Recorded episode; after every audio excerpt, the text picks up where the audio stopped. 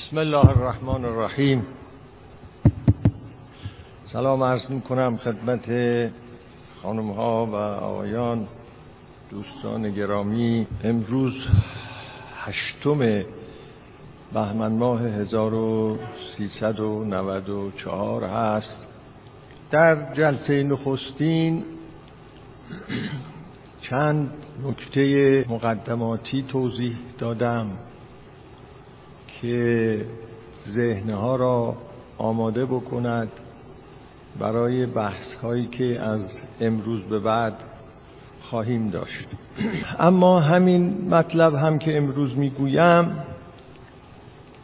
ضرورت داره بیان آن. برای اینکه ما هر موضوعی را که بخوایم درش ورود بکنیم و تعبیراتی را برای ورود در اون موضوع به کار می‌بریم مثلا اصطلاحی را به کار می‌بریم.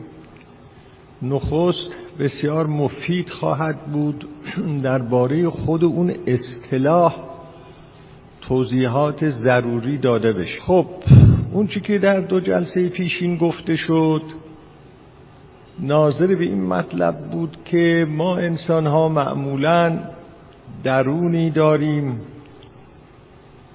پر از تعارضات و گاهی خودمون را با مانند یک کلاف سردرگم تجربه می کنیم درون خودمون را که گره های فراوانی در آن هست. و علاقمندیم هر کدام از این گره ها گشوده بشه و ما احساس راحتی کنیم. و همچنین علاقمندیم تعارضها کشمکشها که در درون هست برطرف بشود احساس رضایت بکنیم. و از رنجوران زندگی کردن رها بشویم.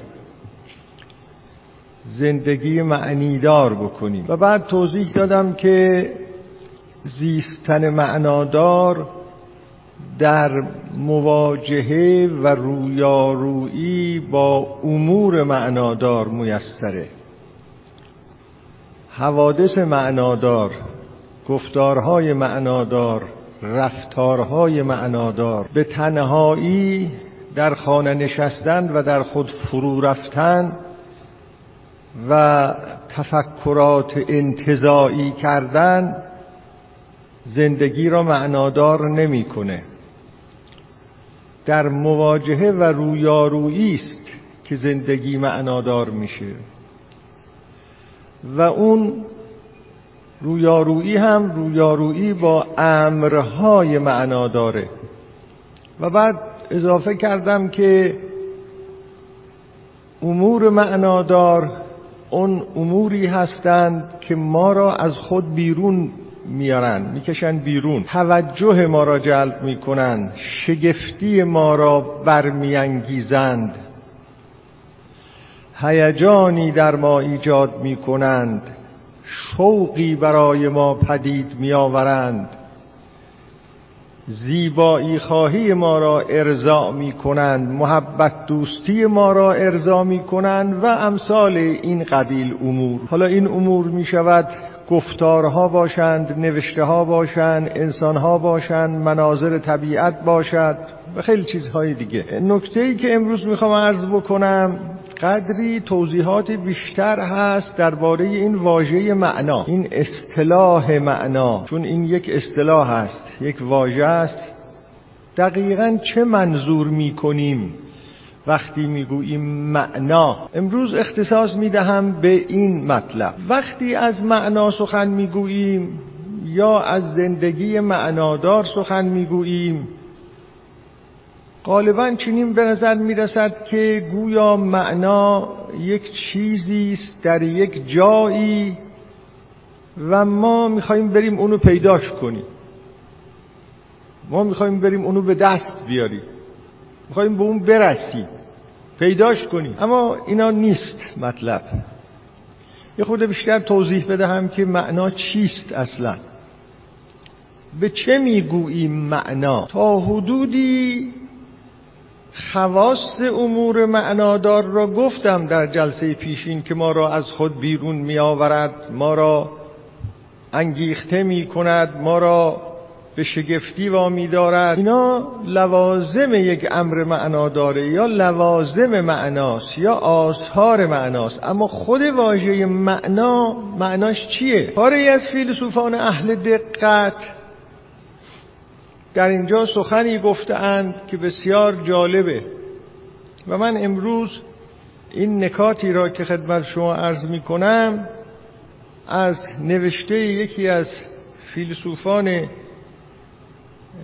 آلمانی است که من از نوشته های او خیلی استفاده کرده ام این شخص هم فیلسوف هست و هم یک متعله مسیحی کاتولیک هست. سلام علیکم. من شکرم آقا. به نام آقای ریچارد شفلر و کتاب های متعددی داره و گاهی هم من از او اسم بردم در همین جلسه. ایشون می‌گوید و دیگران هم این را می‌گویند که شما هرچه بخواهید خود معنا را تعریف کنید نمی‌تونید تعریف کنید. نمی‌تونید بگید معنا یعنی چه و حتی نمی‌تونید نشون بدید که معنا یعنی این یا آن. در حالی که شما می‌تونید یک انسان را تعریف کنید که انسان یعنی چی؟ به چه می‌گوییم انسان؟ اینو میشه پاسخ داد. به چه می‌گوییم انسان؟ به چه می‌گوییم درخت؟ به چه می‌گوییم آزهمان اما آیا می‌توان گفت ما به چه چیز می‌گوییم معنا و به اصطلاح میشه معنا را معنا کرد؟ ایشون در پاسخ می‌گوید که جمله بسیار جالبی می‌گوید. اون اینی که معنا عبارت است این جمله خیلی دقیقه. معنا عبارت است از محتوای یک پرسیدن نه یک پدیده خارجی. مسئله این است که معنای پرسیدن از معنا چیست؟ اینه. نه اینکه معنای معنا چیست معنای پرسیدن از معنا چیست. اگر کسی می‌پرسد معنای این چیست معنای اون چیست معنای اون چیست مطلبی که در اینجا مطرحه اینه که معنای این پرسیدن چیه؟ یعنی از چه می‌پرسد؟ از چه می‌پرسد؟ و الا خود معنا را نمیشه تعریف کرد. این خیلی نکته دقیقی است. در گفتار این فیلسوف به طوری که امروز در توضیحاتی که خواهم داد این مسئله کاملا روشن خواهد شد. هر وقت به این فکر افتادید که این پرسش رو پاسخ بدهید که این هما میگیم معنا معنا معنای زندگی معنای کتاب معنای فلان. معنای این واژه معنا چیه؟ بدونید که اینجوری نمیشه پاسخ داد. باید اینجور مطرح کنید. من وقتی می‌پرسم معنای این واژه چیست از چه چیز می‌پرسم؟ پرسش از چیزیست چه چیز را می‌پرسم؟ من وقتی می‌پرسم معنای زندگی چیست چه چیز را می‌پرسم؟ سوالم چیست؟ شما اگر اینطوری مطرح کنید ورود کنید خواهید دید که این واژه معنا در جاهای خیلی متفاوت استعمال میشه. و واژه معنا یک معنا نداره. چند معنا هم نداره بلکه شما در هر مورد که می‌گویید معنای این چیست معنای اون چیست معنای اون چیست سوالی را مطرح می کنید و واقعا با دقت فراوان معنای اون سوال این است که از چه چیز می‌پرسید؟ اینجا از یه چیزی می‌پرسید؟ واژه معنا رو به کار می‌برید در جای دیگه از چیز دیگری می‌پرسید؟ در جای سوم به کار می‌برید باز از چیز دیگری می‌پرسید؟ در جای چهارم پنجمی به کار می‌برید باز از چیزهای دیگه می‌پرسید؟ وقتی می‌تونید بگید معنا چیست؟ که بگید ما در این ده مورد وقتی واژه معنا را به کار می‌بریم اینجا از این می‌پرسیم اونجا از اون می‌پرسیم اونجا از اون چیز می‌پرسیم. اینه. چیزی بیش از این نیست. این خیلی نکته دقیقی. پس باید این مسئله معنای معنا را از طریق توضیح انگیزه سوال بررسی کرد. در هر مورد انگیزه ما برای پرسیدن چیه؟ چون این انگیزه ما برای پرسیدن نشان میده که از چه چیز می‌پرسیم. حالا با این بنیان ریزی و با این مقدمه ایشون بیان می‌کنه برای ما که ما در موارد متعدد وقتی از معنا سوال می‌کنیم از چه چیزهایی سوال می‌کنیم؟ حالا چهار پنج مورد هست اینا رو من براتون توضیح میدم. به اینا متفاوته کاملا. یه وقت ما میگیم معنا چیست؟ یعنی یا به این تعبیر واژه معنا رو به کار می‌بریم میگیم معنا داره و معنا نداره آیا معنا داره یا معنا نداره؟ در واقع سوال می‌کنیم از این چه از این که آیا ما را ما را به اون هدف که منظور ماست میرساند یا نمیرساند؟ وقتی میگیم معنا داره یا معنا نداره مثلا ما در تعبیراتمون به کار می‌بریم آیا معنا دارد من دوازده سال تحصیلات دانشگاهی بکنم با همه مشقت هایی که داره؟ معنا دارد؟ یا اصلا کاری بی معنایی آیا معنا دارد من در پران در فلان پروژه فلان قد سرمایه گذاری کنم؟ یا اصلا معنا ندارد؟ معنا دارد من در فلان انتخابات شرکت کنم یا امر بی معنایی است؟ خب شما می‌دونید ما معنا رو در این جاها به کار می‌بریم دیگه. در این جاها در واقع ما باید دقت کنیم ببینیم که این سوال ها را که می‌کنیم سوال از چه می‌کنیم؟ در اینجا در واقع سوال از این می‌کنیم که آیا فلان کار مرا به اون هدف از قبل پیش بینی شده و تعیین شده میرساند یا نمیرساند؟ من یه تحصیلات دانشگاهی می‌کنم. معنا داشته باشه معناش این است که یعنی یه هدفی که من در زندگی دارم منو به اون هدف میرسون. عالم شدن دانشمند شدن یا هر اگر این سرمایه گذاری معنا دارد معنی این معنا داشتن این است که سودی را که من به دنبالش هستم به دست میارم. و معنی این که معنا نداره من این سرمایه گذاری بکنم این است که همه دچار خسارت و ورشکستگی و زیان خواهم شد. ما واژه معنا رو به کار می‌بریم. معنا داره یا معنا نداره؟ اما به این معنا. برامون مشخصه که از چی سوال می‌کنیم. آیا به مقصود میرساند یا نمیره این یکی از موارد هست که واژه معنا به کار برده میشه. مورد دوم که ایشون روش توضیح میده اونجایی است که ما در پدیده های طبیعی و در ساختارهای طبیعی از معنا داشتن و معنا نداشتن سوال می‌کنی مثال می‌زنم یک بدن انسانی را. خب بدن انسان یک کل است. یک ارگان زنده است. متشکل از اعضاء مختلف. یک تشریحگر یا یک بیولوژیست یا یک فیزیولوژیست یک پزشک.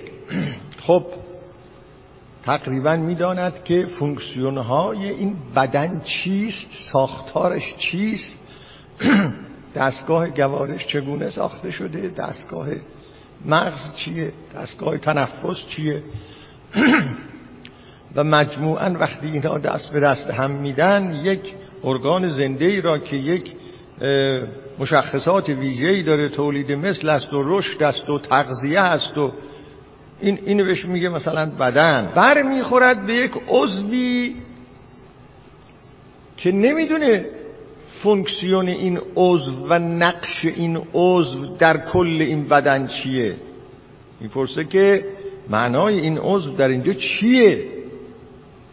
همون طوری که بر اثر این فرسش ها گاهی ظاهرا به بعضی از عضوها رسیدن مثل اپانتسید که ظاهرا بودن و نبودنش فرقی نمی کرده سوال می‌کنن که حالا این عضو زائد چیه معناش در این کل؟ در این ارگان زنده این عضو معناش چیه؟ اگر این سوال رو بکنیم چون این ارگان زنده بدن انسان بخشی از طبیعت و ساخته دست انسان نیست. در واقع می‌پرسیم که در بخشی از طبیعت نگاه می‌کنیم در منطقه از طبیعت نگاه می‌کنیم میگه معنی این پدیده طبیعی در چارچوب این کلیت این معنی پدیده طبیعی که بدن معنیش چیه؟ مثلا این یه چیز معناداریه یه چیز بیمعناییه. در زیست شناسی زیاد این مسائل مطرح میشه در جانور شناسی زیاد این مسائل مطرح میشه. آدم وقتی این برنامه های حیات وحش را و مانند اینها را از بعضی تلویزیون ها می‌بینه و به این حیوانات درنده خطرناک نگاهش میفته که اینا چجور زندگی می‌کنن زیر دریاها در بیابانها در جنگلها. واقعا این سوال براش مطرح میشه که اینا معنای اینها در این نظام طبیعت چیه؟ همدیگر را پاره کنند و بخورند و دیدید گاهی چقدر ممکنه آدم را بدخواب هم بکنه. اگر آدم شب یکی از این فیلم ها رو مطالعه کنه نگاه کنه به خوابه آدم از خودش بپرسه که اینا چه معنا داره آخه توی این طبیعت اما یه روز گزارشی می‌خونه آدم بینه همونها معنایی داره در این طبیعت یعنی یه نقشی را ایفا می‌کنن. به نوعی. این حیوانات گوناگونی که در این جنگل ها همش از این ور به اون ور میرن سید می‌کنن پاره می‌کنن یا اونایی که دو دریاها هستن. و به همین اینها در کل اون مسئله که شاید ما اسمش را می‌ذاریم زیست محیط یا محیط زیست نقش ایفا می‌کنن. و به همین جهت سخت نگرانی ایجاد می‌کنه که نسل فلان دایناسورها قطع شد نسل فلان حیوان داره قطع میشه نسل فلان وحش داره قطع میشه. و قطع میشه که قطع میشه. آیا این از باب ترحم بر حیواناته که دانشمندان اظهار نگرانی می‌کنن نسل اونها قطع میشه؟ نه اینجا اظهار نظر از یه باب دیگره. برای اونا نقش قائلن. اونا می‌فهمن که در تنظیم این زیست محیط اوضاع احوال دریاها جنگلها اتمسفر و غیره یه نقشی ایفا می‌کنن اینها. اینجاست که آدم میگه بله این هم در این نظام طبیعی یه معنایی. ها معنایی. گاهی اینه. وقتی تعبیر معنا رو به کار می‌بره و اینجا معنا باز یعنی اینکه نقشی ایفا می کند اینجا معنا معناش اینه. نه اینکه مرا به مقصودم میرساند. نه یعنی در کل این سیستم نقشی ایفا می‌کنه برای بقا این سیستم برای پاک نگه داشتن سیستم طبیعت. واقع اینجا اگر بپرسم معنا داره یا نداره و به سوال پاسخ بدم که معنا داره یعنی نقشی ایفا می‌کنه. نقش داره. گاهی اینا مطرح شده. متفکران بشر پرسیدن که تاریخ چه معنا داره؟ تاریخ چه معنا داره؟ تاریخ انسان. فلسفه تاریخ انواع گوناگون فلسفه های تاریخ برای همین پیدا شده که به من شما بگوید تاریخ چه معنا داره. از کجا شروع میشه؟ چگونه سیر می‌کنه؟ به کجا می‌رسه؟ قوانین کلی سیر تاریخ چیه؟ حالا تاریخ بشر را عرض می‌کنم. نه تاریخ طبیعت اون در اون مسائل قبلی بود. آیا این تاریخ همش یک سروده ناتمام ابزورد به قول حضرات؟ پوچه هیچی. همینطور اتفاقاتی میفته و سلام و سلام هیچ معنایی در این تاریخ سلسله حوادث زمانی و مکانی که از طریق انسان اتفاق افتاده و ما بهش میگیم تاریخ. و سعی می‌کنیم با علم تاریخ اون رو تحلیل کنیم. تاریخ خود اون حوادثه علم تاریخ تحلیل اون حوادثه تحلیل علمی اون حوادثه. حالا چه ما بتوانیم تحلیل بکنیم اون حوادث را و چه نتوانیم؟ چه بتوانیم ربط های اونها را با یک دیگر بیان کنیم و چه نتوانیم؟ چه بتوانیم قاعده های کلی به دست آوریم و حوادث تاریخی اینجا و اونجا را تحت اون قاعده های کلی تبیین کنیم و چه نتوانیم؟ که این مسائل مربوط میشه به دانش تاریخ و فلسفه دانش تاریخ. اما اون چی که در اینجا من مطرح می‌کنم دانش تاریخ و فلسفه دانش تاریخ نیست. خود تاریخه یعنی این حوادثی که اتفاق میفته هزارها کتاب این حوادث رو منعکس کرده اند. زمانهای مختلف. تاریخ این قوم تاریخ اون قوم تاریخ تمدنها. تاریخ بشریت تحت عنوانهای گوناگون اینها را گنجانده اند تاریخ تمدن تاریخ تمدن ویلدورانت را شما وقتی می‌خونید کوشش کرده است که تمدن بشریت را تاریخ تمدن بشریت را به گونه ای بگه اینا اینا اتفاق افتاده پس و پیشهاش هم ایناست. مکانها و زمانهاش هم ایناست. خب که چی؟ معنا داره. میشه فلسفی اینها را معنا کرد یا اینکه نه؟ درسته اینا اتفاق افتاده ولی هیچ معنایی نداره. معنایی نداره. عبارت و نخرای این که اتفاق نمیافتادم طوری نمی‌شد. ممکنم بود اتفاق نیفته. ممکنم بود از اتفاق نیفته. هیچ. و حالا که اتفاق افتاده با اون موقعی که اگه موقع بتونیم بگیم اتفاق نیفتاده بود هیچ فرقی نمی‌کنه. هیچ طوری نشده. اصلا جهان هیچ در هیچ آیا اینجوریه.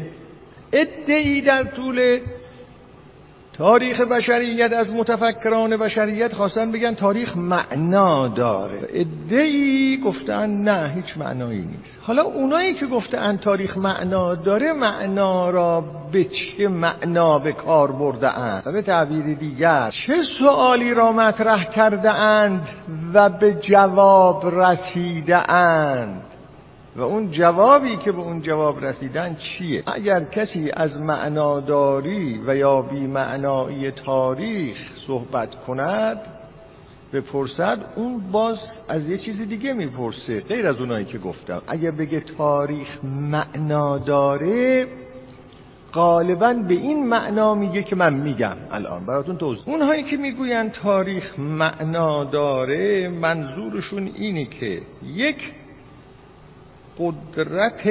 بله یه توضیح دیگه بدم. اونایی که میگن تاریخ معنا داره برای کل تاریخ یک اظهار نظری می‌کنن و بعد به حوادث تاریخی اینجا و اونجا در داخل کل اون اظهار نظری که درباره تاریخ کردن یه معنای قائل میگن مثلا جنگ های صلیبی معناش در تاریخ این بود. ظهور اسلام که یک حادثه تاریخی است معناش در کل تاریخ بشریت اینه. ظهور تمدن جدید که یک حادثه تاریخی است معناش در کل تاریخ انسان اینه. انقلاب صنعتی که یک حادثه تاریخی است معناش اینه. انقلاب علمی که پیدا شد معناش اینه. و هاکذا و برای انبوههایی از حادثه های تاریخی مرتبط به هم که می شود اونها را یه مجموعه مرتبط به هم دید در ساختار کل تاریخ بشریت یه معنایی قائل میشن. اینو میگن. همونطور که مثال هاشو گفتم خدمت اونایی که این حرف رو می‌زنن منظورشون از معنا این است که یک قدرت ما فوق یعنی فوق همه قدرت ها قدرت ما فوق از طریق حوادث تاریخی که به دست انسان اتفاق میفته چون همه این حوادث تاریخی به دست انسان اتفاق از طریق حوادث تاریخی که به دست انسان اتفاق میفته هدفی را در تاریخ تعقیب می‌کند. می‌خواد اون هدف تاریخ به اون هدف بره تاریخ به اون منتها الیه برسه. هدف اون قدرت مافوق هم هست. مثل کارخونه سازی که قطعات گوناگون یک کارخونه رو به هم وصل می‌کنه تا اون پدیده نهایی که اسمش کارخونه است اون به وجود بیاد. قطعاتی رو به هم وصل می‌کنه تا اون درست بشه آخرش. بگه من یه کارخونه نستاجی درست کردم. که این کارخونه نستاجی چنین و چنان کار می‌کنه و محصولاتش هم اینه. یه چیز مفیدی هم هست. مثلا. یعنی یک قدرت مافوق مافوق انسان. حالا این قدرت مافوق انسان رو بعضی ها گفتن خدا. اما الزامن این قدرت مافوق انسان را انسان در نزد کسانی که برای تاریخ معنا ذکر کرده خدا نیست. به معناهای دیگه یک قدرت مافوق انسان با پدید آوردن حوادث تاریخی هدفی را تعقیب می کند و هر حادثه تاریخی یا مجموعه از حادثه تاریخی معناش در ارتباط به این است که چقدر به اون هدف نزدیک می کند یا چقدر از اون هدف دور می کند ظهور اسلام چقدر به اون هدفی که خدا از تاریخ تعقیب می‌کنه نزدیک کرد تاریخ را حرکت تاریخی را. ظهور مسیحیت چقدر؟ جنگ های صلیبی چقدر؟ این معنا رو داره. معنا به معنای نزدیک کردن و یا دور کردن از اون هدف تاریخی.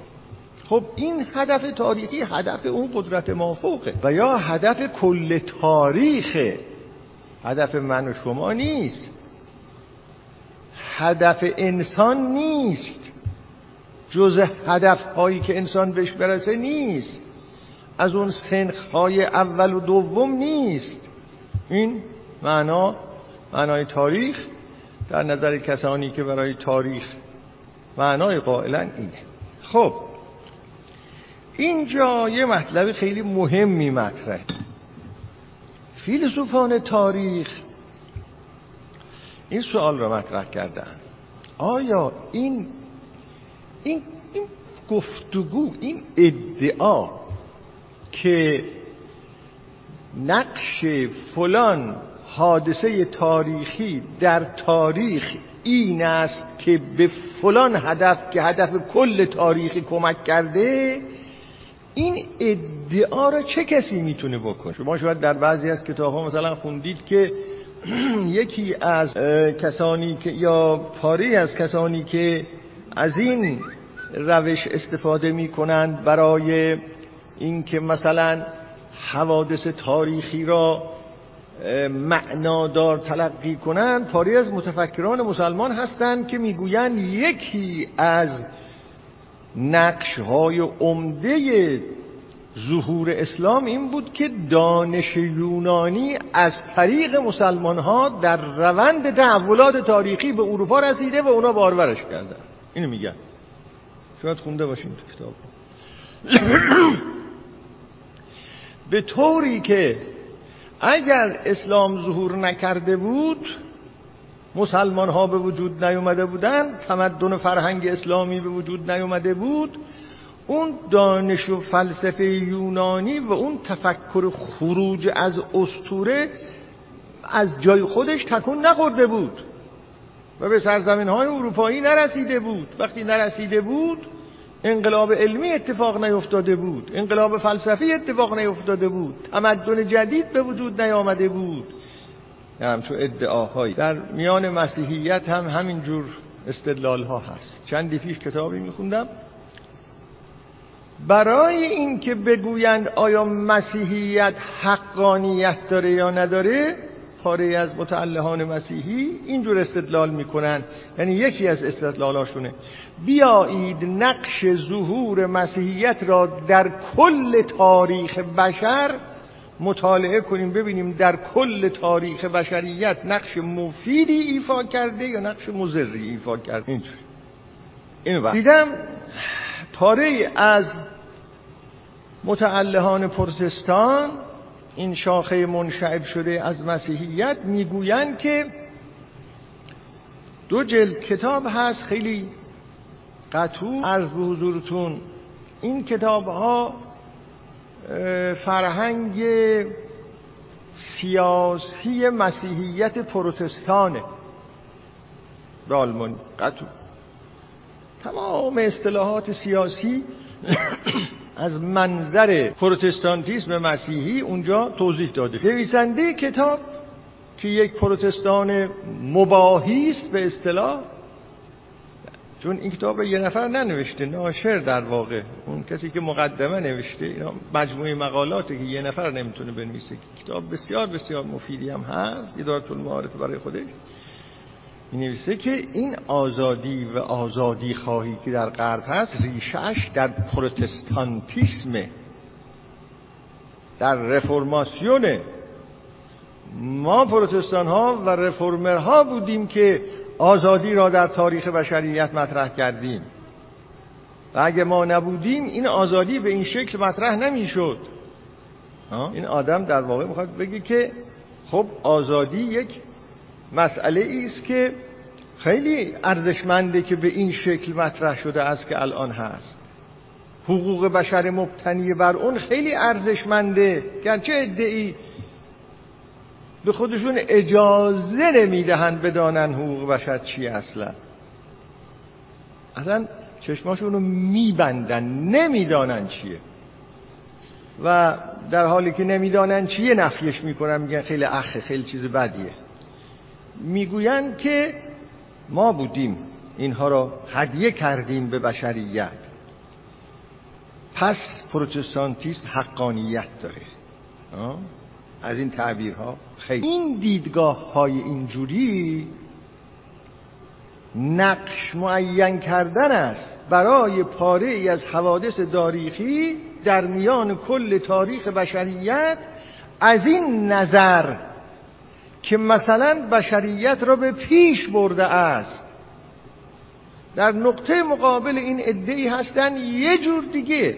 فلان حادثه که اتفاق افتاد موجب انحطاط شد. چون می‌دونید در فلسفه های تاریخی دو یه تقسیم بندی خیلی عمده توشون هست و اون اینی که آیا تاریخ بشریت تکامل پیدا می‌کنه یا تاریخ بشریت انحطاط پیدا می‌کنه. دو تا نظر مهم هست. چه بسا شما بعضی از شما خانم ها و آیان دوستان گرامی تعجب کنید که من کسانی هم هستن که میگن تاریخ بشریت انحطاط پیدا می‌کنه. بله بله هستن. از فیلسوفان بزرگان که انحطاط هست نه پیشرفت نه تکامل. های به انحطاط انحطاط انحطاط. که در واقع فلسفه آخر زمان هم طرفدار این فلسفه انحطاطه. این فلسفه آخر زمان که می‌گوید که روز به روز بشریت به فساد به تباهی به ستم به جهالت و به شر بیشتر خواهد گرایید تا اراده الهی یک بار دیگر همه چیز را عوض کنه و جهان را از نو بسازه. این جهان را از نو بسازه در واقع همون ظهور موعوده. این فلسفه تاریخ فلسفه رو به انحطاط رفتن تاریخ. در نقطه مقابل این است که نخیر تاریخ به تکامل میره. تاریخ بشریت به تکامل. تکامل هم معنا داره که این تکامل چیه؟ آخرش بعد از خیلی این طرف اون طرف کردن ها به این نتیجه رسیدن که در توضیح معنای تکامل چیزی بیش از این نمی‌تونن بگن که به تنوع میگراید. به تنوع و توسعه میگراید. اما تکامل به معنای ارزشی ارزشمندتر می شود انسان انسانتر می شود اینا همه بارهای ارزشی داره. اینو جرات نمی‌کنن بگن خیلی. خب یکی اونطور می‌گوید که به تکامل میگراید یکی میگه به انحطاط میگراید. یکی وقتی می‌خواد جایگاه حوادث تاریخی را در این رودخانه طوفانی حرکت تاریخ معین بکنیم میگه این فلان حادثه نقصش در انحطاط رفتن کل تاریخ این بود. اون یکی میگه فلان حادثه نقشش در به کمال رفتن تاریخ این بود. اونهایی که از خدا سخن نمی‌گویند که واضح هست دیگه. آدم های مثل کارل مارکس مارکسیسم اینه یه فلسفه برای تاریخ قائله و تکامل برای تاریخ قائله.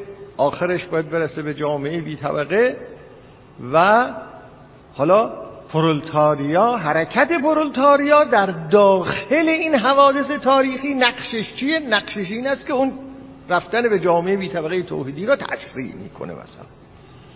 اینطوری. خدا باوران یه جور دیگه اون وقت حرف می‌زنن. اونا هم از هدف تاریخ صحبت می‌کنن. هدف تاریخ در نظر اونا هدف خود. آن سوی که خدا تاریخ را به آن سوی می‌برد این تاریخ نگاری دینیه. یعنی به تحولات و حرکت های تاریخی از منظر دینی نگاه می‌کنه. تفسیر دینی میده. اهدین بر این تاریخ مبتنی است. قرآن بر این تاریخ مبتنی است. تاریخ در قرآن هم مثل اهدین دینیه. یعنی چه؟ یعنی تفسیر دینی داره. یعنی خداست که فعال مایشها است در این تاریخ به منظور بردن به جایی که هیچ کس هم نمی‌دونه اونجا کجاست. هگل هم که یه جور فلسفه تاریخ خاص خودش رو میگه ظهور مسیحیت نهایی ترین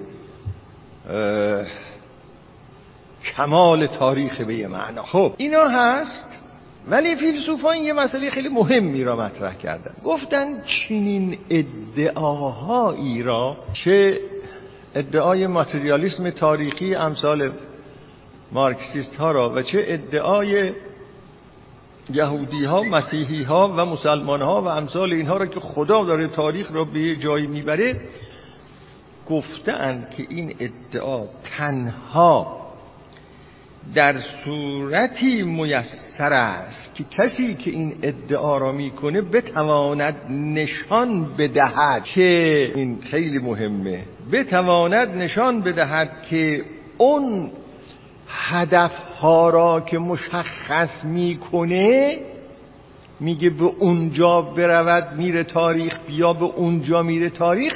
بتونه نشون بده که حرکت تاریخ به سوی اون هدفات جز از طریق اون حوادث که مورد نظر اوز امکان پذیر نبوده است.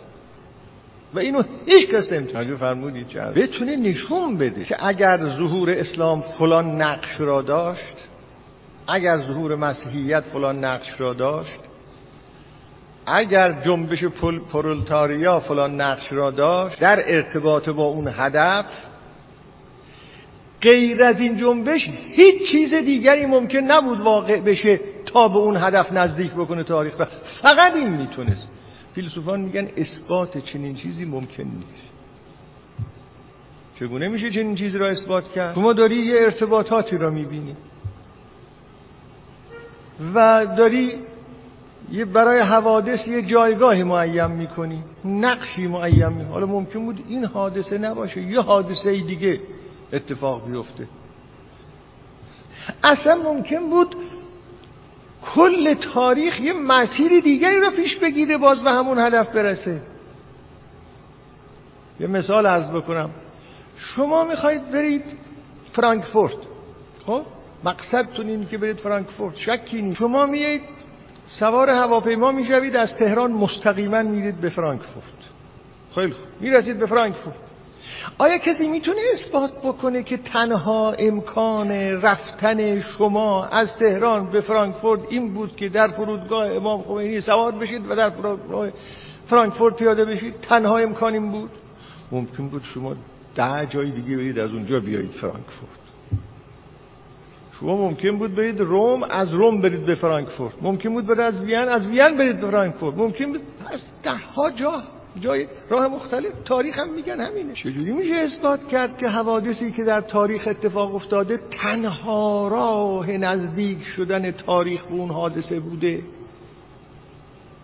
میشه؟ حالا باید برید شما فکر بکن مثل این میمونه که ما گاهی دم... یه عمر دنبال یه مثلا مقصودی هستیم دنبال یه هدفی هستیم.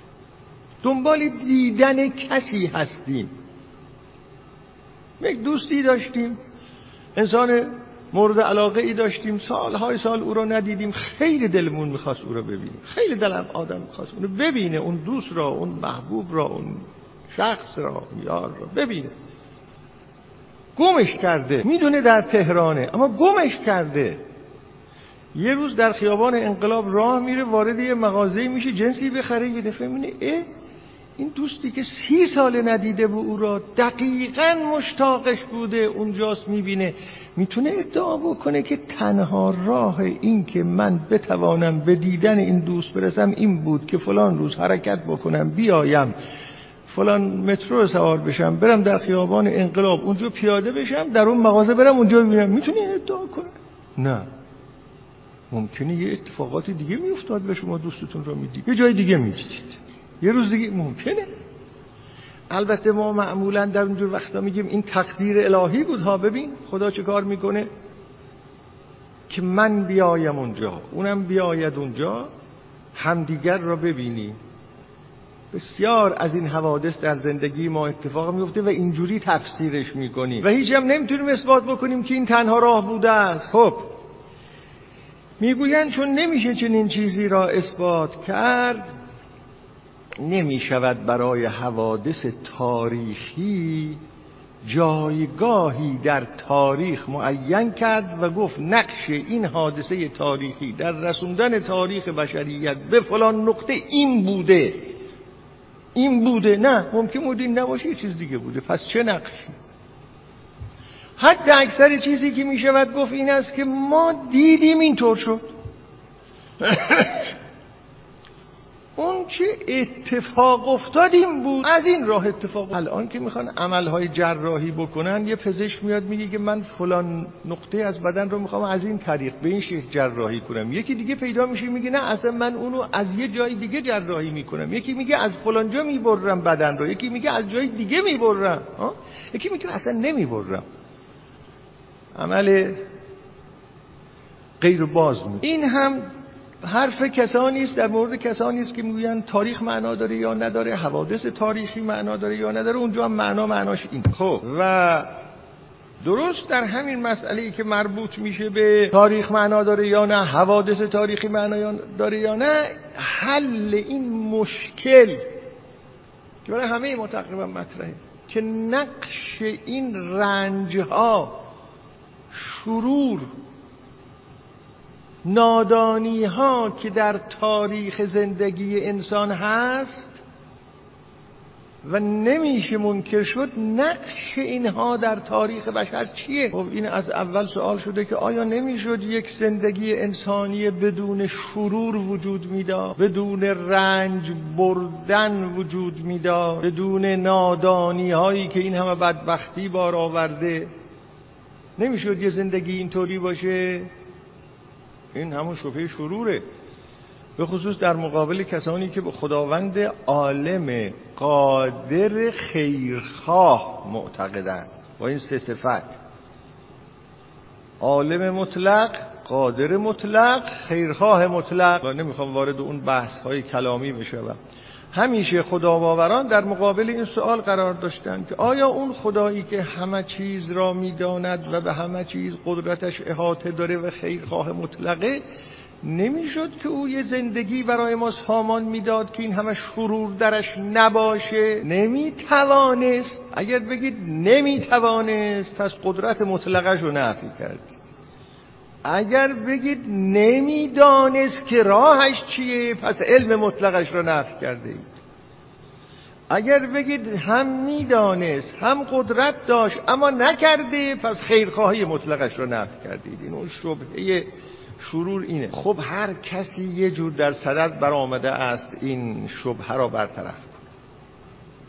حالا تو میان ما فارسی زبان ها کسی که مثلا کوشش کرده این را یه خورده جامول اطراف بررسی بکنه مرحوم متحری است اون کتاب عدل الهی.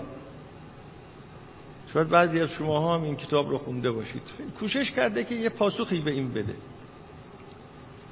خیلی ها کوشش کردن در مسیحیت که این خیلی کوشش فراوان برای پاسخ دادن به این سوال شده است. کتاب ایوب را نمیشه نخون در عهدین این کتاب ایوب که خیلی از روانشناس ها هم روش کار فراوانی کرده اند و بعضی ها پاسخ داده اند تحت عنوان پاسخ ایوب که اسمی از او در قرآن هم برده شده است و از رنج ها و درد های او در قرآن هم سخن به میان آمده است و مورد گواهی قرار گرفته که چه رنجهایی بر او وارد شد. محکمه ای که در اون کتاب همون کتاب ایوب اسم کتاب ایوبه. دادگاهی که برای خدا به پا کرده و داره در اونجا خدا را محاکمه می‌کنه خوندنی است. دادگاه به پا کرده. این همه چرا؟ ال داستان خوندنی است این داستان. پاسخهایی که داده شده است. خب حالا شاید هر کسی اگر بسیاری از ماها اگر مجال کنیم یک کتاب ایوب هم ننویسیم یه جزوه ده صفحه‌ای می‌تونیم بنویسیم. و اسمشو بذاریم کتاب ایوب. آخه خدا چرا؟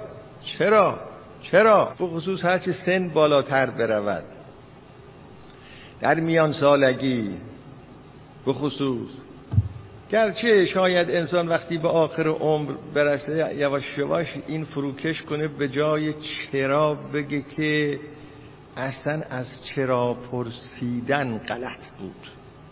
ممکنه به اینجا برسه. یعنی چی چرا یعنی چی چرا ممکنه به اونجا بره بالاخره هر کدوم از ماها کم و بیش خیامی هست. خیام. بارزترین فردی است ظاهرا در میان ادیبان ما که خدا رو به دادگاه کشیده.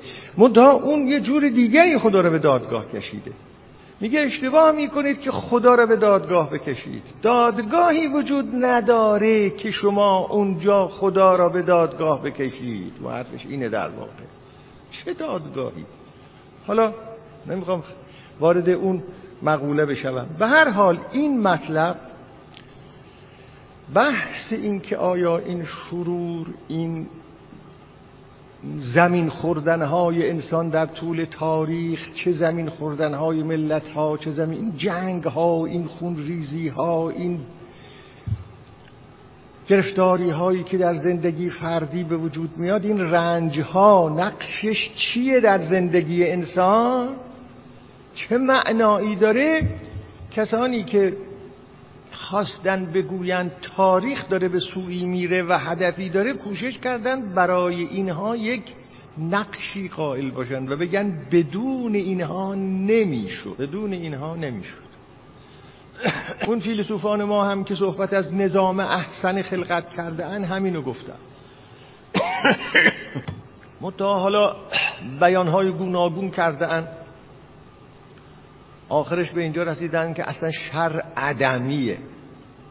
اما مرحوم آقای متحری منصفانه برخورد کرده در اون کتاب. تا اونجایی من این کتاب رو نمی‌دونم آخرین بار شاید 20 سال پیش خوندم یا 30 سال پیش خوندم. اون چیزی که یادمه چون وقتی این فرمایشات فیلسوفان را میگه که شر عدمی اصلا وجود نیست هر کجا لا وجود هست شر پس شر وجود نداره تا بگی که چرا شر. شر همون نقص کمال نقص وجود شر خودش وجود نداره تا بگی این چرا هست. خب؟ ولی یادم است یه جای اونجا میگه بالاخره شما هرچی اینها رو بگید من رنج را لمس می‌کنم و شر را لمس می‌کنم و پدرم در میاد. اینا که قضیه را حل نمی‌کنه. من داغ عزیزم را لمس می‌کنم. من بیماری های پر از رنج را لمس می‌کنه خب شما بیا در مقام تفلسف انتظایی بگو شرور اعدام هستن. مشکلی را حل نمی‌کنه که. اینه من به عنوان یه انسان اون چیزی که لمسش می‌کنم میگم ای خدا این چیه؟ اینجوری. خب اونها گفتن که رنج بردن و شرور و این حوادث که اتفاق میفته برای این که خدا تاریخ را به اون هدف که می‌خواهد ببره ببره ضروری بوده بدون اینها نمی‌شده. چون تاریخ به اونجا بره. و بالاخره رنج هایی که فرد فرد انسان ها می‌برن فدای اون هدف بسیار بالا و والا که تاریخ به اونجا می‌رسه. در تعبیرات مرحوم آقای طباطبایی دیدم نوشته است که شر پارازیت هایی است که در تاریخ اتفاق میفته همین تعبیر پارازیت رو داره. حالا یادم نیست که در بالاخره شما یه دستگاه صوتی را که گوش می‌کنید مطالب به گوش شما می‌رسه اما یه پارازیت هم ویز ویز می‌کنه و شما رو اذیت می‌کنه. شون میگه. خب این با اون دیگه. شاید امروز دیگه کسی نگه که مثلا پارازیت نمی‌ذاره من گوش کنم. حالا پارازیت امروز یه جوری دیگه شده. تلویزیون باز می‌کنی می‌بینی که پارازیت نمی‌ذاره شما ببینیدش ها؟ اون مرحوم که وقتی می‌گفت این پارازیت که می‌گفت همون وزوزهایی که قدیم این دستگاه ها هنوز خیلی مجهز نبود. گفت تو میشنوی پارازیت هم لازمش. سخت و سوز ریخت و پاش داره. یه کارخونه ریخت و پاش داره. این اینا رو می‌گفتن. این عالم مثل یه کارخونه است. تاریخ مثل یه کارخونه است. انسانیت مثل کارخونه است. هی تولیدات داره تولیدات داره. خیلی ها در اینجا به کمال می‌رسن. خیلی ها در اینجا نمی‌دونم به قرب الهی می‌رسن. همون چیزی که در نهج البلاغه هم هست که حضرت علی فرمود که ای کسی که دنیا را مذمت می‌کنی اونایی که به سعادت اخروی رسیده ان در همین دنیا رسیده ان اون نگاه. هر کسم که به شقاوت رسیده در این دنیا رسیده اما این دنیا فقط جایی به شقاوت رسیدن نیست جایی به سعادت اخروی رسیدن هم هست. توجیه های خیلی زیادی شده. از یا گفتن البلا اول الولا شما نمیدانی که این رنج چگونه شما را در کوره آدم سازی میپزد. که تا حدودی هم گاهی درست آدم خودش هم تجربه می‌کنه که اینجور هاست. اما بعضی وقتا آدم تجربه می‌کنه که هیچ هم پخته نشد پدرش هم در اومد. خب از به حضورتون اون هم در ارتباط با این مسائل هست. معنای رنج معنای رنج چیه؟ معنای شر چیه؟ معنای این جهالت های بشری چیه؟ آیا اینا معنا داره؟ اینا معنا نداره؟ اون هم باز یه بحثی است که در اونجا معنا مطرح میشه و به این معناست. اونم به این معنا یه نکته من مدت ها در ذهنم هست اگر آقایونی که با مصنوی سر و کار دارن ممکنه اینو تعقیب بکنن خیلی براشون لذت بخشه. من معتقدم که مولانا در اون بحث های آقایون و خانم ها البته در اون بحث های جنگل و شیر و روباه و دریا و چاه و حالا من کاملا اونجایی که نخجی ظاهرا تو اون بحثه که ها که ظاهرا نزاع میان توکل و یک چی؟ تلاش و سعی تیترش نه تیتر خود او جبر و اختیار نیست به نظرم تیتر خود مصنوی. و هر حال اونجایی که میگه خلاصه می‌خواد بیان کنه که آیا امور جهان با تدبیر انسان داره پیش میره یا با خواست خدا داره پیش میره که به یه معنا به همون جبر اختیار ارتباط داره این اونجا اون قصه ها را که تو هم تو هم بیان می‌کنه آخرش از اینجا سر در میاره که اصلا چیزی که تصورشو نمی کردند ادعی آخر سر همون شیر و چی و چی و اینا روباه و چاه و تصورش رو خرگوش و ولی چیزایی هست. عوامل و عناصری درش هست. چیزی اتفاق افتاد از یه حوادثی که اتفاق افتادن. چیزی عاقبت به وجود آمد که هیچ کس فکر نمی‌کرد اون به وجود خواهد آمد. این حوادث یه جور دیگه تفسیر می‌شد. اما به آخر که رسید دیدن به کلی یه چیزی دیگه از توش در این. اون به نظر من به این مسئله پرداخته مولوی در اونجا که ببینید این شما نمی‌تونید نظم و نظام معین کنید بگید که این حوادث تاریخی به کجا داره میره. حرفش اینه. نمی... یعنی مولانا هیچ وقت فلسفه تاریخ معین نمی‌کنه. تبری میجوید از فلسفه تاریخ. تو اونجا که من فهمیدم. مطلبش اینه که نمیشه برای حوادث تاریخی ترتب معین کرد. این از کجا سر در خواهد آورد؟ نه. حوادثی که در اتفاق میفته به ظاهر ممکنه به گونه اتفاق میفته که شما خیال بکنی که از فلانجا سر در خواهد آورد ولی به کلی از جای دیگه سر. خیال خواهی کرد که تدبیر توی عبد داره محقق میشه. اما یه دفعه خواهی دید که نخی تقدیر خدا محقق شد. شاید معنای اون روایتی هم که هست که عرفت الله به فسخ العزائم و نقض الهمم. اگر درست در خاطرم مونده باشه. عرفت الله به فسخ العزائم و نقض الهمم. یعنی ما عزم کردیم و همت کردیم و یه راهی را رفتیم فکر کردیم که داریم به اصطلاح شاهکار می‌کنیم داریم خلاقیت می‌کنیم داریم یه هدفی را که مورد نظرمون هست به جد تعقیب می‌کنیم. آخر دیدیم مثلا هیچ کدوم از اینا اتفاق نیفتاد یه چیز دیگه اتفاق اما اون چیز دیگه هم که اتفاق افتاد مفید بود. این آیه قرآنی هم شاید به همون ناظر باشه. اسا ان تکرهو شیئا و هو خیر لکم و اسا ان تحبو شیئا و هو سوء لکم یا شر لکم. شر لکم. اینا همه با فلسفه تاریخ سر و کار داره. به نظر من مولانا هم تبری می جوید از فلسفه تاریخ. خب حالا اونا خودش یه بحث دیگری همه اینها باید تحقیق بشه که آیا مولانا فلسفه تاریخ داره؟ خیلی چیزا هست در مورد مولانا باید تحقیق بشه که هنوز تحقیق نشد. فلسفه زبان مولانا چیست؟ آیا مولانا فلسفه تاریخ داره؟ نداره؟ خیلی حرفا هست. خب چهارم. عرض بزرگتون که چهارم میگیم معنا داره یا معنا نداره؟ منظور اون معنای سخنه. آیا این سخن معنا داره یا این سخن معنا نداره؟ که در سالهای اخیر در فلسفه های غربی این مسئله یک مسئله خیلی برجسته ای شده. معناداری و بیمعنایی کلام. چگونه سخنانی معنا دارند و چگونه سخنانی معنا ندارند؟ این معنا که اینجا میگیم معنای سمانتیکی منظوره. یعنی معنای مربوط به دلالت.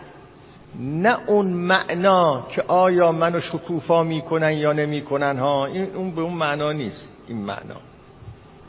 چه سخنی معنا داره؟ چه جمله معنا داره؟ و چه جمله معنا نداره؟ که مربوط است به دانش سمیوتیک و سمانتیکی یعنی نشانشناسی و دلالت شناسی در واقع.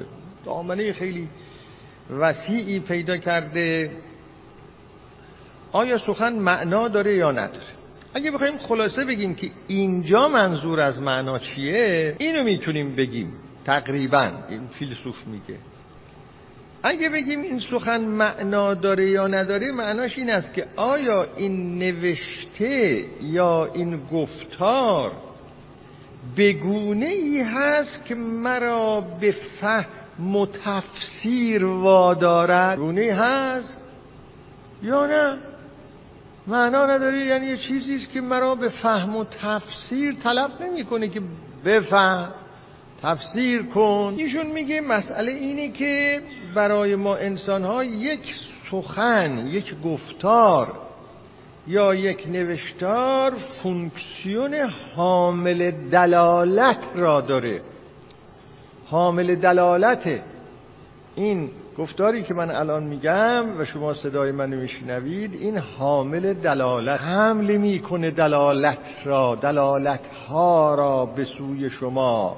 به سمع شما میرسونه. نه دلالت داره. به معناهایی. یعنی در واقع اینجا معنا به معنای مدلوله.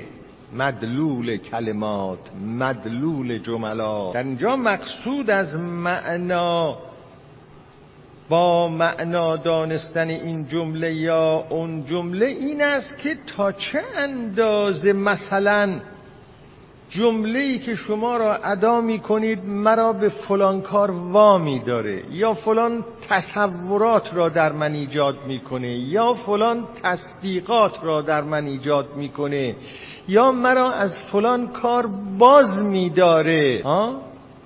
و و این قبیل چیزها. اینه معنا داره یا معنا نداره. خب اگه از این زاویه نگاه کنید می‌بینید اینجا هم مسئله این است که معنا داره یعنی آیا کار دلالتش رو به خوبی انجام میده یا نمیده؟ باز نوعی فونکسیونه. آیا فونکسیونش رو به خوبی انجام میده؟ و به همین جهت هم هست که میگن شما هر چقدر واضح حرف بزنید دلالت ها بیشتره. هر چقدر پیچیده حرف بزنید این کم معناتر میشه سخن.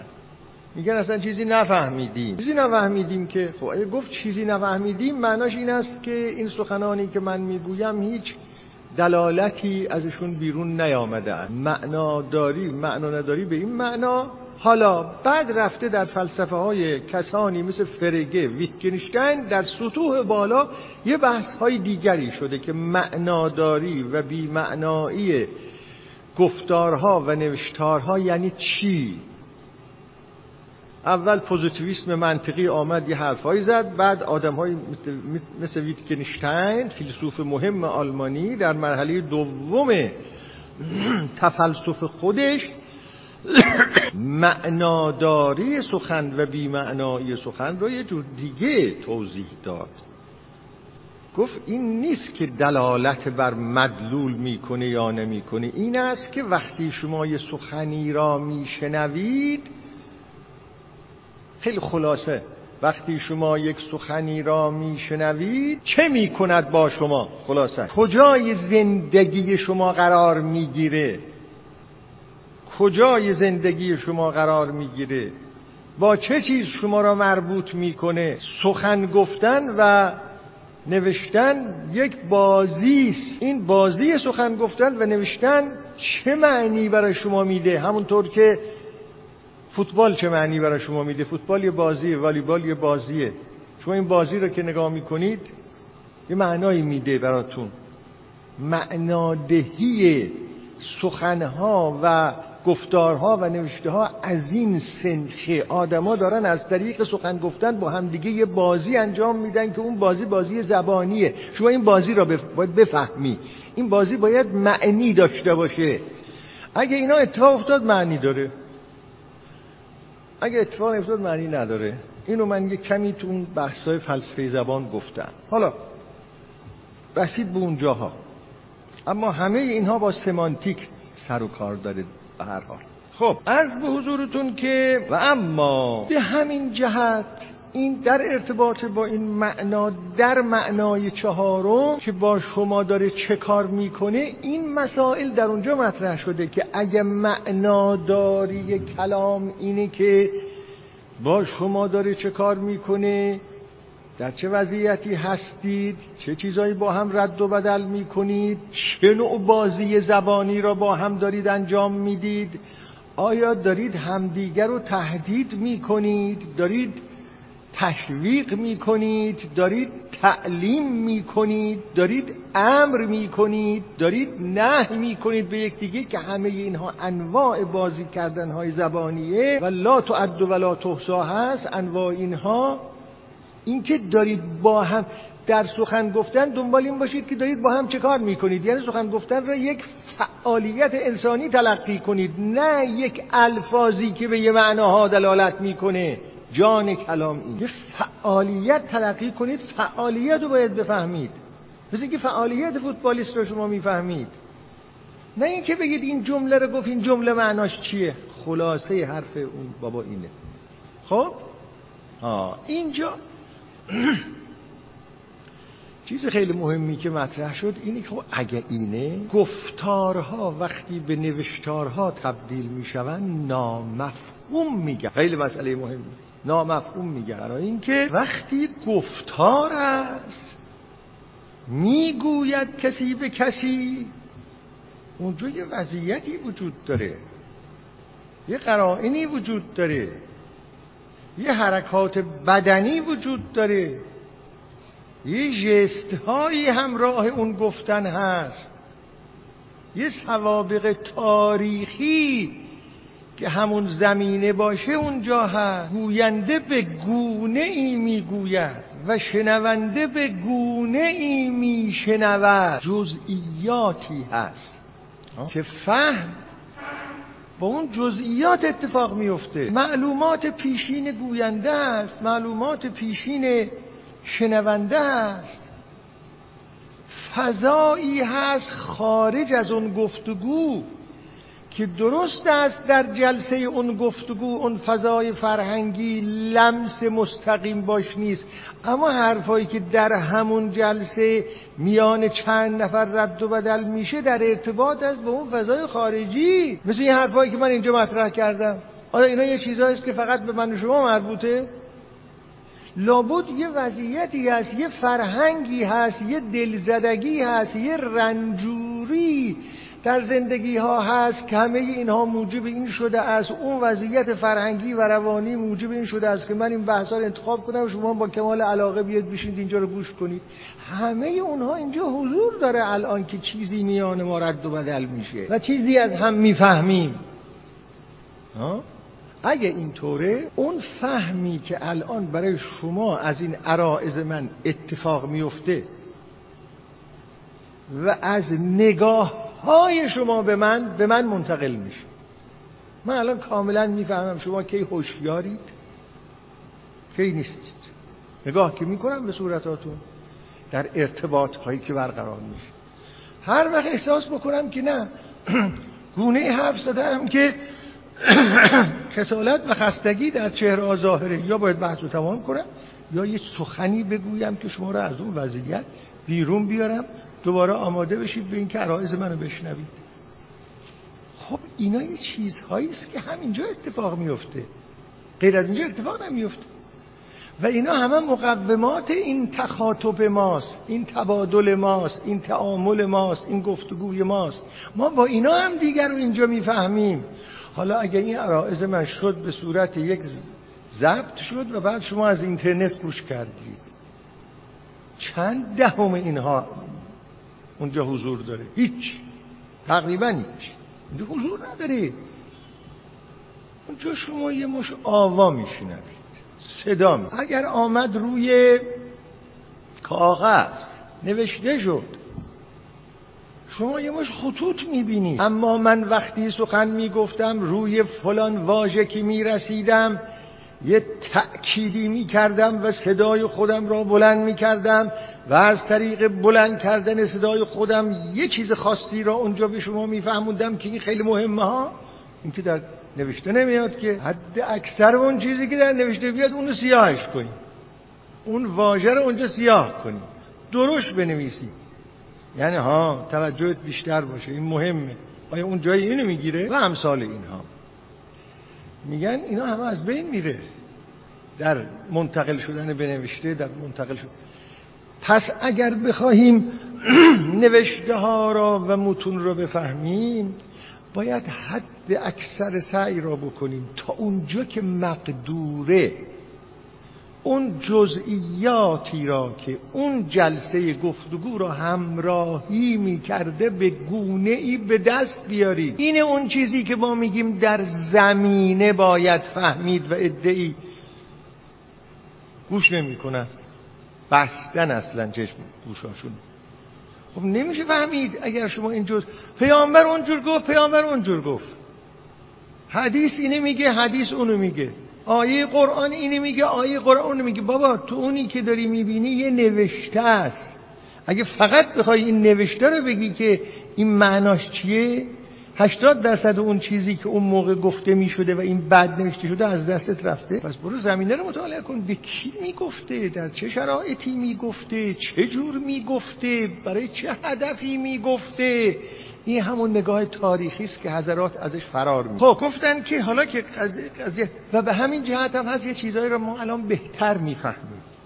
بهتر می‌فهمیم. یه وقتی ما یه چیزایی رو میخوندیم اما فکر می‌کردیم که طرف سوء نیت داشته مثلا. در بسیاری از این فرهنگ ها وجود داره که پاره ای از صاحب نظران و یا صاحب قدرتان از تبدیل شدن فرهنگ شفاهی به فرهنگ مکتوب جلوگیری می‌کردن. این تنها در اسلام نیست که شایع است که وقتی پیامبر فوت کرد ادعی مخالف نوشتن حدیث های او به صورت مکتوب بودن. جمع آوری جمع آوری احادیث و مخالف. حتی جمع آوری قرآن را یه عده مخالف بودن. می‌گفتن همینطور باید در چیزها بماند در حافظه ها بماند. حدیث های پیامبر می‌گفتن در حافظه ها باید بماند. بماند. اما در حافظه ها و از طریق گفتگوها جریان پیدا کنه. قرآن هم در حافظه ها بماند از طریق خونده شدن ها و قاری ها بدون کتابت بدون جمعآوری این دور فکر می‌کرد. تفسیرهای از اینها داده می‌شد که اینها می‌خواستن سنت رسول رو از بین ببرن. اینها می‌خواستن نمی‌دونم اهداف سیاسی رو داشتن تعقیب می‌کردن می‌گفتن ننویسید. بعد آدم تاریخ رو مطالعه می‌کنه بینی که در میان ملل دیگر هم همین چیزا بوده. وقتی یه کسی می آمده آینی را بنیان گذاری می‌کرده اگر اشتباه نکنم چندی پیش خوندم که اصحاب موسی هم همین اختلاف در میانشون افتاد بعد از فوت موسی. که تورات رو باید بنویسن یا نباید. و در جاهای دیگه. این الان می‌بینیم که الان یه محل اختلاف هست. میگن دو جور فرهنگ داریم. فرهنگ شفاهی داریم و فرهنگ مکتوب داریم. فرهنگ شفاهی نقله های سینه به سینه منقولات. پاره از مستشرقین را یه آقایی بود ایران شناس برجسته است. چند سالی پیش من رفته بودم اتریش ایشون هم آمده بود. در اون جلسه می‌گفت من آمدم تا فرهنگ شفاهی متقویت کنم.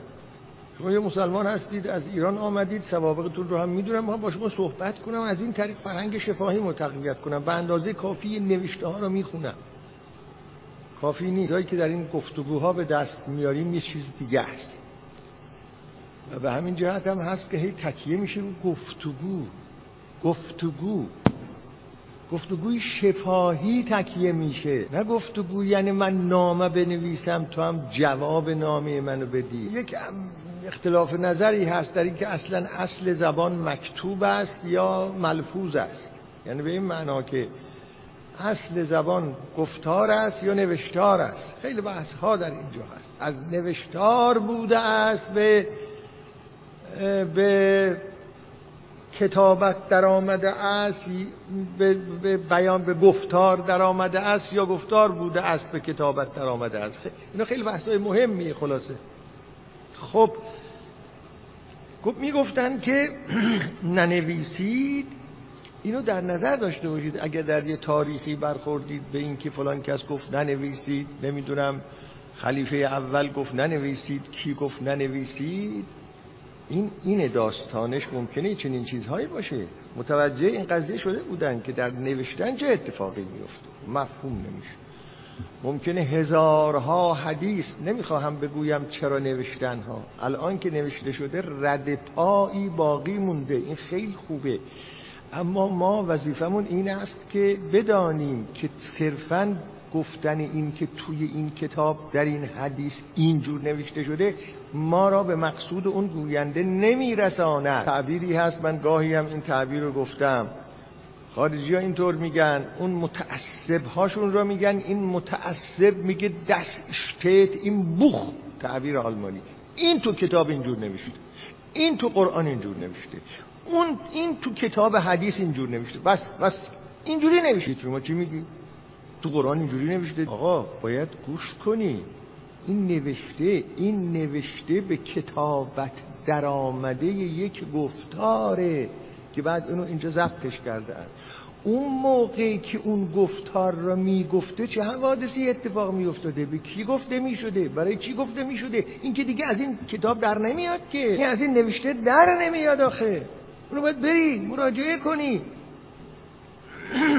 چه بسا معناش برات عوض میشه؟ چه بسا می‌فهمی که اون وقت اونو برای اون جماعت می‌گفته؟ این داستان که آیا قرآن کتاب قانون است یا نه صد درصد با همین محل نزاع در ارتباط. عقیده بنده و دوستان ما این است. این کتاب قانون گذاری نیست که کسی نشسته قانون نوشته برای همه دنیا برای همه مکلفین عالم. نه. گفتاری است. در یه شرایط خاصی گفته می شده برای زندگی یه جماعت خاصی می‌خواسته در اونجا راهنمایی بده. خب برو ببین چی بوده قضیه آخه. آیون حرف این است که نخه. هست دیگه. این تو این کتاب هست. خب این تو مسیحی ها هم بوده تو یهودی ها هم بوده گرفتاری است که همه جا بوده. خب عرض به حضورتون حالا معنای دیگری هست. پنجم که انشاءالله دیگه میمونه برای جلسه آینده به اضافه مطالب دیگری. اون رو هم خیلی لازمه خواهم گفت. و اون معنای جهان هست. گاهی میگن جهان معنا داره یا جهان معنا نداره. اونجا منظور از جهان معنا چیه؟ و منظور از معنای جهان. واقعا از یکی از دوستان خواهش کردم ابیاتی از مولانا هست که به این مسئله ارتباط داره. خواستم استشهاد بکنم که حالا در این بحث مولانا میگه معنای جهان چیه. دوست عزیزمون هم اون را از کتاب مصنوی معین کردن جاشو به من دادن اما الان وقت داره به آخر می‌رسه. من هم خسته شدم. گاهی بعضی روزها آدم زود خسته میشه نمی‌دونم. و اون ابیات هم جاش خوشبختانه معین شده. انشاءالله در جلسه آینده اون معنای پنجم را به اضافه مطالبی که باید اضافه کنیم که معنای زندگی بعد از این معنای جهان یه معنای ششمی هست که اون معنا معنای زیستن است. معنای زیستن چیست؟ معنای زندگی چیست؟ اینها رو هم در جلسه آینده دوتاشو توضیح بدم. بعد اینا که تمام شد دیگه فکر می‌کنم ما یه قدری تکلیفمون با این واژه و اصطلاح معنا روشن شده برای خودمون.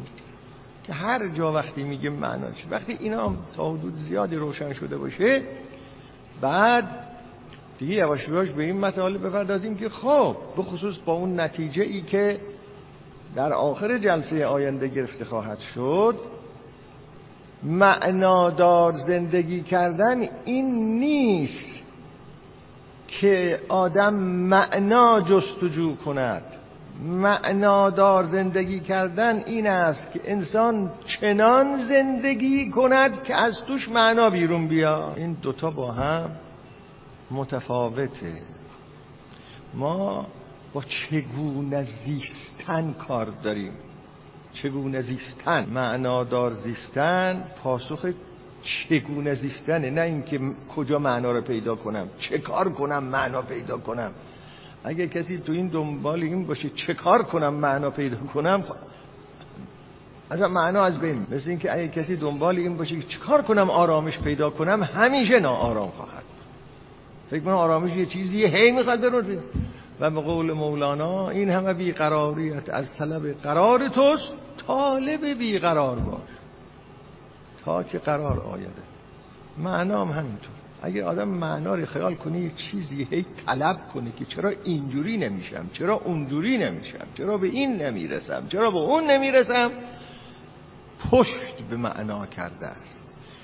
سخن در این است چگونه باید بودن چگونه باید؟ چگونه باید زیست؟